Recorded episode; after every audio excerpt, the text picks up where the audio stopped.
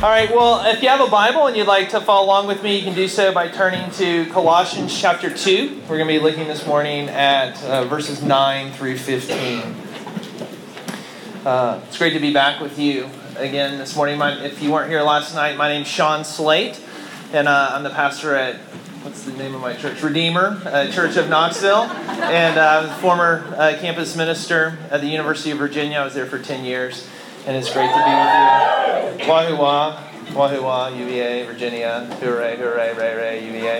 Um, but it's, it's, anyways, you know, the morning talk I think is one of the most difficult because everybody was up really late, eating s'mores and reading their Bibles and praying uh, all night, flirting, uh, whatever it is, probably flirting, and you're exhausted from all the flirting. You needed protein this morning, and you got a biscuit, and uh, you know. It's so heavy. And, um, so we're going to have to like really work hard together uh, and bear with one another. Uh, I'll tr- y'all try to stay awake, uh, and I'll try to make this fast. All right? So I don't know if it will. It's probably like seventy-five minutes, so just hang in there. Strap on. Uh, I got a lot to say. So uh, this weekend, what we're talking about is we're talking about the sufficiency of Jesus. And what, what I mean by that when I say that Jesus is sufficient, what I mean is that Jesus is enough. And I think that this is really important because when we think about our own lives, uh, we rarely feel as if we are enough. We feel like we need to be more. We feel like we need to do more. And when we come to Christianity, we look at Jesus and we think, oh, okay, he's kind of interesting and he'll probably be helpful in helping me become sufficient in this world. But the difficulty is that uh, for us as Christians is that what we know is that we aren't sufficient. It's not just that we don't feel sufficient, we aren't sufficient.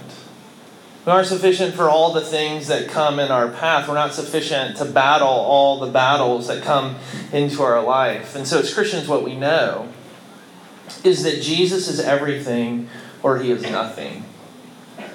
And yet the struggle continues because we constantly feel like we're not good enough or smart enough or moral enough or sold out enough. We don't read our Bibles enough. We don't pray enough. We don't go to church enough or R U F enough. We're not nice enough. Right? We feel insufficient. And so oftentimes over time as we come to Christianity and we're thinking, I've been a Christian for five years, ten years, fifteen years, twenty, thirty years, and I still feel and am insufficient. I want to give up on Christianity. Not because of Jesus, but because of me. And what Jesus wants to do, what Christianity is continually inviting us to, is to return to Jesus and see his sufficiency once again. And so this weekend, that's what we're talking about, the sufficiency of Jesus. All right? Last night we talked about the sufficiency of his story. This morning, I want to talk about the sufficiency of union. Uh, tonight, we'll talk about the sufficiency of resting. And then tomorrow morning, we'll talk about the sufficiency of new life. All right, but this this morning, we're going to talk about the sufficiency of union. So with that in mind, let's look together. Colossians chapter two, verses nine through fifteen. For in him the whole fullness of deity dwells bodily, and you have been filled in him who is the head of all rule and authority. In him also you were circumcised with a circumcision made without, without hands by putting off the body of the flesh by the circumcision of Christ, having been buried with him in baptism in which you were also raised with him through faith in the powerful working of God who raised him from the dead. And you who were dead in your trespasses and the uncircumcision of your flesh, God made alive together with him, having forgiven us all our trespasses, by canceling the record of debt that stood against us with its legal demands. This he set aside, nailing it to the cross. He disarmed the rulers and authorities and put them to open shame by triumphing over them. This is the word of the Lord. Well done. Let's pray. Heavenly Father, uh, we are very thankful Uh, for this your word, that you're a God who is not hidden, nor a God who is silent, but a God who delights to make himself known, and you have done that. You have done that in your word, by your spirit, and ultimately you have done that in the person and work of Jesus. And so it really is our prayer that this weekend, and in particular right now, uh, you would attend unto us by your Spirit to show us lovely things about you and this your word. We pray in the name of Christ. Amen. Let me cover up my hair. Uh, if I can. All right, well, if any of you are like me, uh, there's often times in your life where you feel like no one can understand the trouble I'm in, right? No one can understand the temptations that overwhelm me and the struggles that we face. I mean, some of you are struggling with uh, same-sex attraction. Uh, some of you are struggling with massive loneliness. As some of you are first years and have just gone off to college for the first time, you're struggling with deep homesickness. Others of you uh, find yourself addicted to certain substances or certain images. Others of you are just riddled with anxiety. You can't make any decisions and you're just shutting down. Others of you are filled with bitterness. And then there are others of us who have just had horrible things done against us. And we feel powerless. And we feel alone, and we feel full of shame. And we really wonder, is there anyone who could ever understand these things that I'm going through? Is there anyone who could be with me in that? Is there anyone who could actually help me? And what tends to happen for all of us is in the midst of all these struggles and all these temptations, um, those struggles, those battles begin to overwhelm you, and they become everything to you. Right? It's those battles, it's those struggles, those sin issues that are a part of your life, the corruption of your life that actually takes over, and it occupies all of your attention, and it begins to define you, and it begins to shape the way you interact with the entire world. And in many ways, our struggles and our temptations are like uh, like a sore back.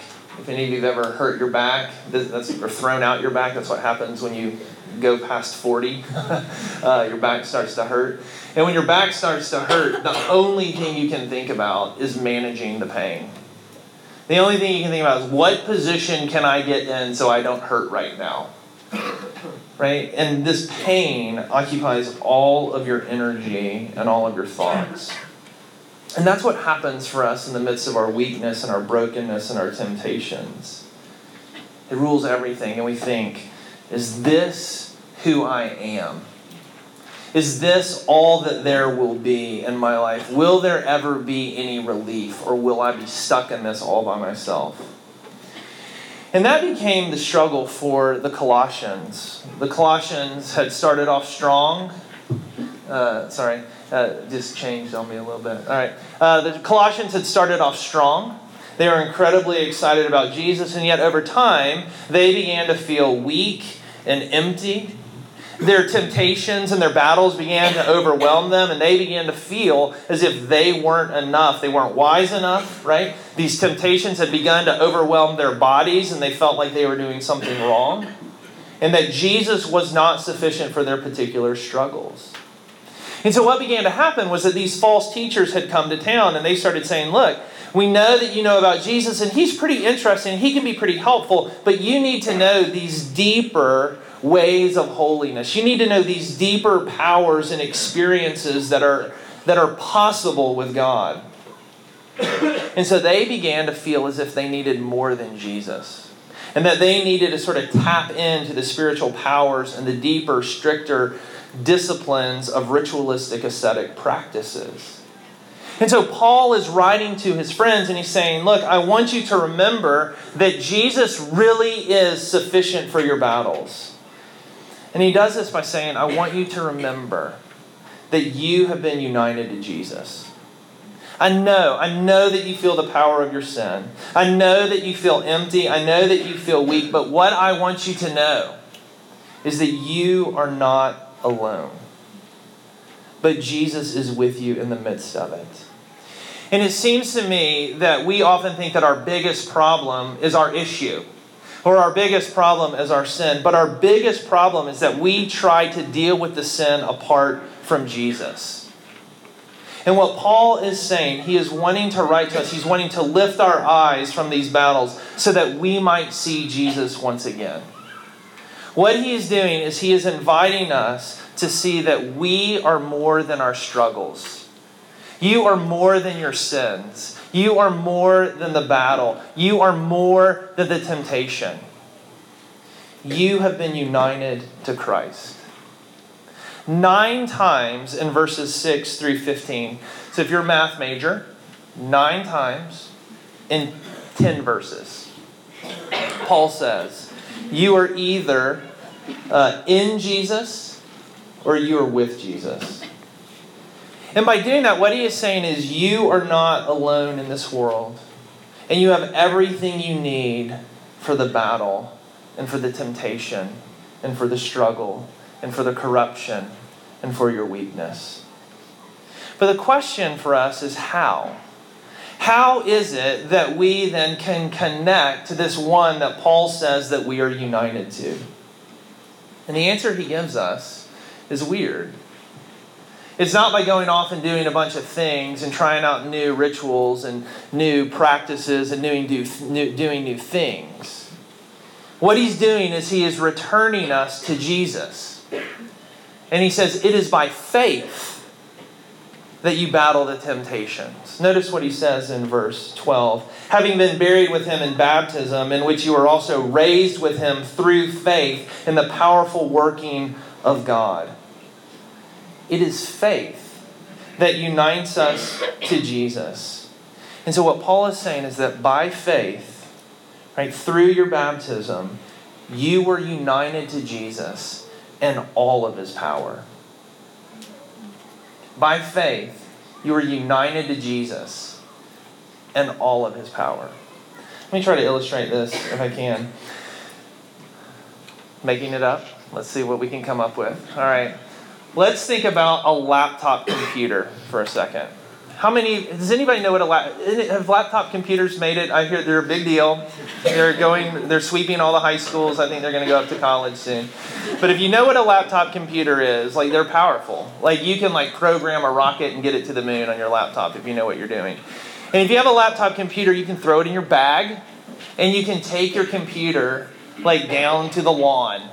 Or you can take your computer to Bowman Field. Or you can take your computer to, I don't know, Cool Beans Coffee. Like, is that in Lexington or something like that? Yeah, all right. The, see, I have a laptop computer, and there's this thing called the Google, and I can look up your schools and what's around your schools, and that's what I did, Cool Beans Coffee. All right, so you can take your laptop computer, you know, to all these places, and you can do your homework. You can go on the YouTubes. You can go on the Facebooks. You can play video games or whatever it is when you do. And let's say you take your laptop computer and you and you go to the library, right? And so you're hanging out at the library and you're you've programmed your computer to do all your math equations for you because your computer's so powerful. And there you are, and you're just crushing some homework until the sprinkler system comes on and it like occupies. So like you're crushing your homework, and your computer is powerful until it isn't powerful. And what begins to happen is that your laptop computer begins to die. It begins to lose its power because the battery begins to run out. And so when your battery runs out, which is the source of the power for the computer, like you need help.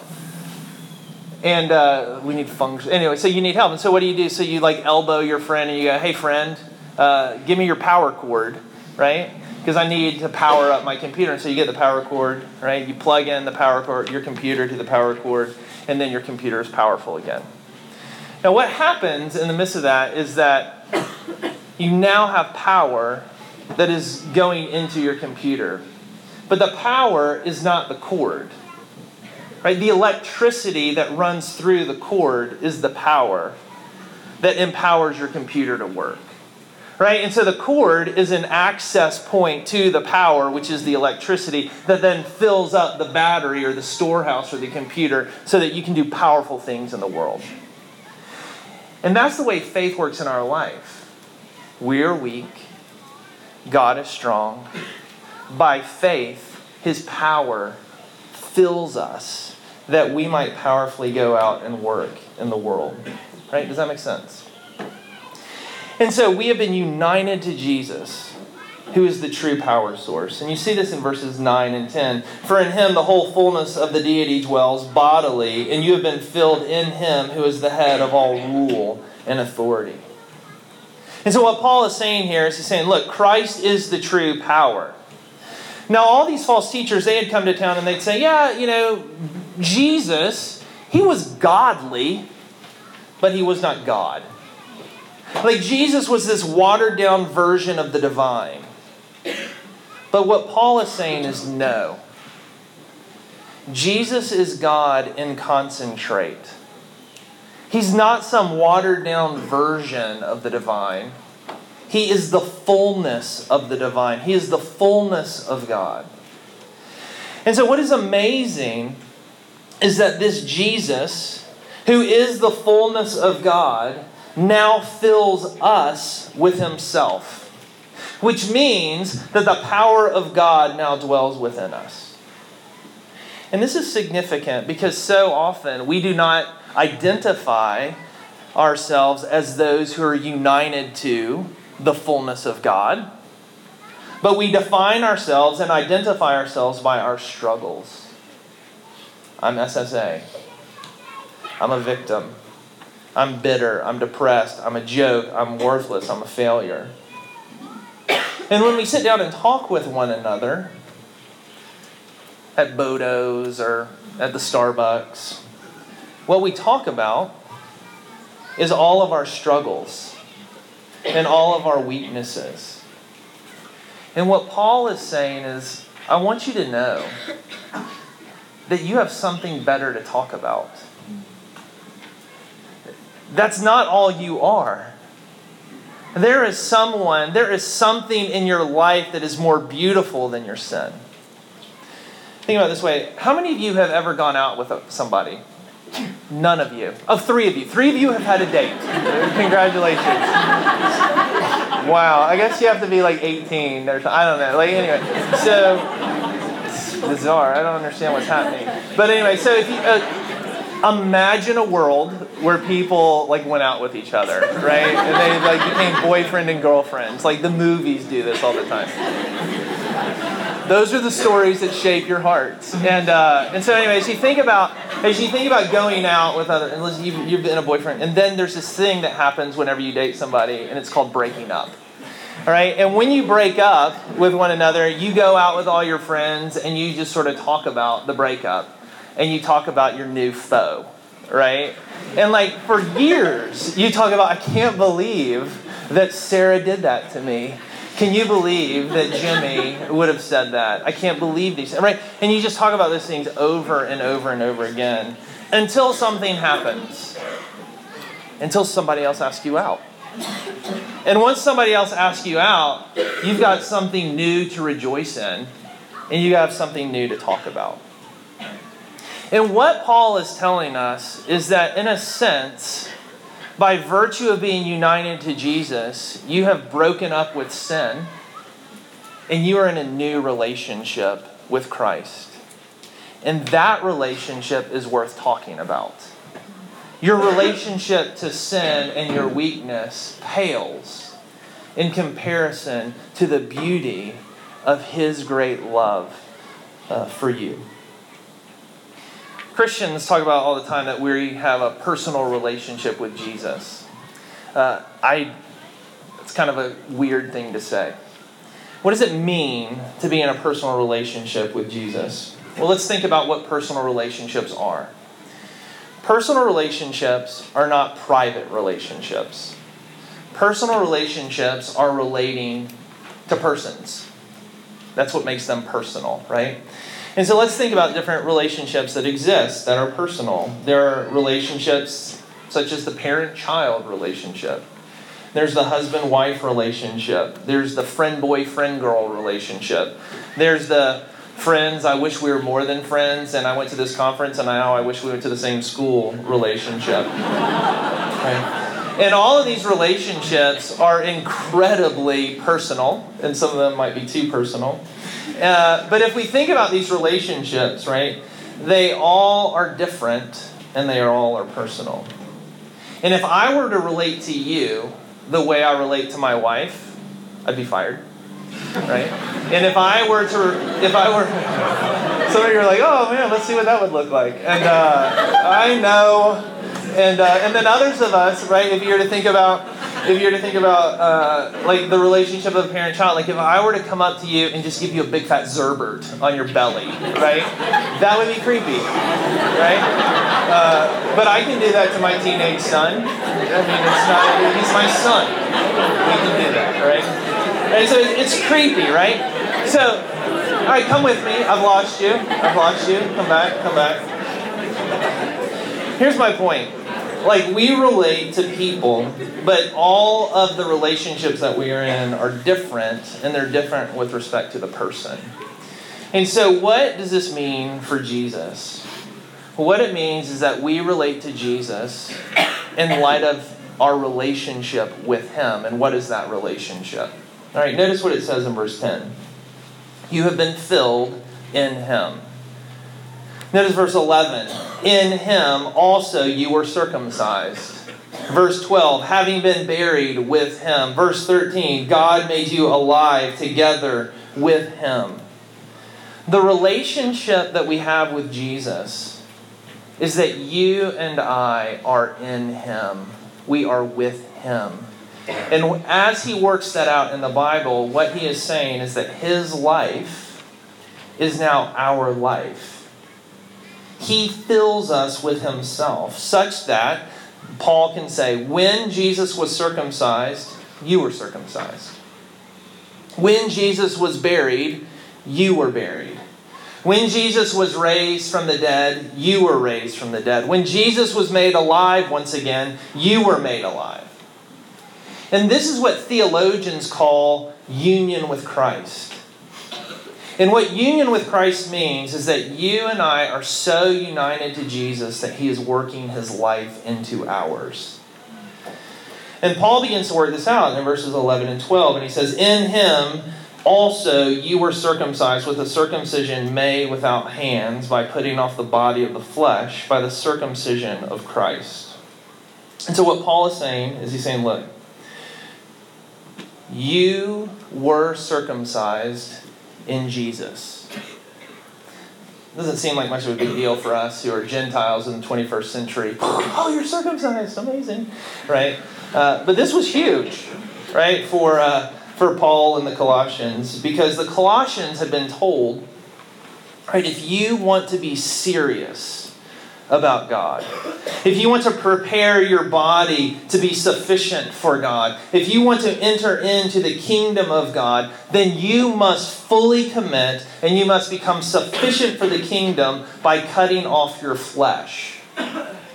Right? You see, circumcision had always been intended to be a sign of God's promised love for his people. It became an external sign of an inner reality of a heart that had been turned towards God. But then the Colossians and the Jews had been taking the sign of God, and they had been saying, this is the sign that makes you sufficient.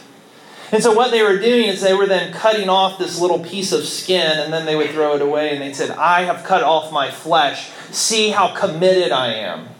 See how much I have prepared myself. See how I am sufficient for the kingdom. See how I am serious and new and enough. And then what Paul is saying is, look, you've already been circumcised in Jesus. And so before you pick up a knife and mutilate yourself, your true circumcision has already happened in Christ. When he died, you died. When he was made alive, you were made alive. And that's the point of the rest of the verse. Verse twelve, having been buried with him in baptism, in which you were raised with him through faith in the powerful working of God who raised him from the dead. And so Paul is saying, before you take up the knife and you cut off a little piece of skin off your penis, you need to look to Jesus once again. And you need to remember that he didn't just give a little piece of skin. He gave his entire life for you. His life, his work, his story, his death, his resurrection, his obedience, his sonship. It is all yours by faith. You have been united to Christ, and therefore there is no need to cut yourself, because he is the one who is sufficient and makes you sufficient. And it's this union with Jesus that then begins to give us hope in the midst of the battle. See this in verse nine. In him the whole fullness of the deity dwells bodily, and you have been filled in him. And what this means is that the fullness of God's power has now begun to fill you. Right? The fullness of his power is at your disposal for this fight against sin. And I want you to notice what kind of power it is that begins to fill us. Verse twelve. You were raised with him through faith in the powerful working of God who raised him from the dead. And so what Paul is saying is that you and I, by faith, have been filled with the power of the resurrection. The same power of God that brought Jesus from the dead is the same power that is at work in your life to bring you from death into life. Notice what he says in verse thirteen. And you were dead in your trespasses and the uncircumcision of your flesh. God made alive together with him. And so what Paul is saying is, you were dead. You loved sin. You were dead to God. You did not care about your sin. You went on with your sin and you just remained dead and you did not fight it. But now in Jesus, by faith, you have been made alive to God and dead to sin. And so now there's this thing that's at work in you, which is called the resurrection. And he calls it the resurrection because right now we've been made alive in such a way that we live towards God as a foretaste of the final bodily resurrection which is to come. Our lives are living towards the resurrection because the Spirit of God at work in you by faith has resurrected you and me from the dead. That presents a problem for us. And the problem is that when you become alive to God, there is a battle that then enters into your life. Because when you were dead, you didn't care about sin. You didn't care about the way you interacted on the internet. You didn't care about the way you treated people. You didn't care about God. But now, by faith, you have been made alive to God. And what that means is that there is a battle and there is a fight and there is a struggle that is at work in all of us. And but what is beautiful about that is that the battle should not be a place of discouragement. The battle is evidence that God's resurrection is at work in you. If you are battling, that is the power of God at work in your life. The opposite is true as well. If you do not care about your sin, you might not be alive. And that presents a real question for us, right? Are you alive or are you dead? And I think that this is very important because so often when we think about our struggles and our battles, we think that we've got to fight sin and win in order to be in a relationship with God. The gospel tells us it's the exact opposite. You fight sin because you are in a relationship with God. Without him, we do not care. So what do you do then when those battles begin to overwhelm you? You go sit in your closet and you suck your thumb and you hope for another day, right? Jesus invites us when we are overwhelmed and when we fail to return to him. Look at verse thirteen and fourteen. Having forgiven us all our trespasses by canceling the record of debt that stood against us with its legal demands, this he set aside, nailing it to the cross. What he's saying is that all of your failures in the past, in the present, and the future have all been nailed to the cross in Jesus. And when he died, he died for you and all of it. It is finished and it is over. But what the law and what your guilt want to do to you is they want to function like Photoshop editors and they want to point out every blemish and every extra, and they want to point it out, and they want to mock you and shame you with it. And what Jesus is inviting each of us to do in the midst of our failures is to return to him and to live once again in the power of his resurrection through faith in his love for you. Let's pray. Father, help us to live in new ways by the power of your Spirit. We are thankful for your kindness and that you give all of yourself to us, all of your work, all of your love, and all of your power. And all of us who are in this room who have come to trust you, we are in those battles. And so would you meet us in our need and give us all we stand in need of, which is you. We pray this in the name of Christ our Savior. Amen.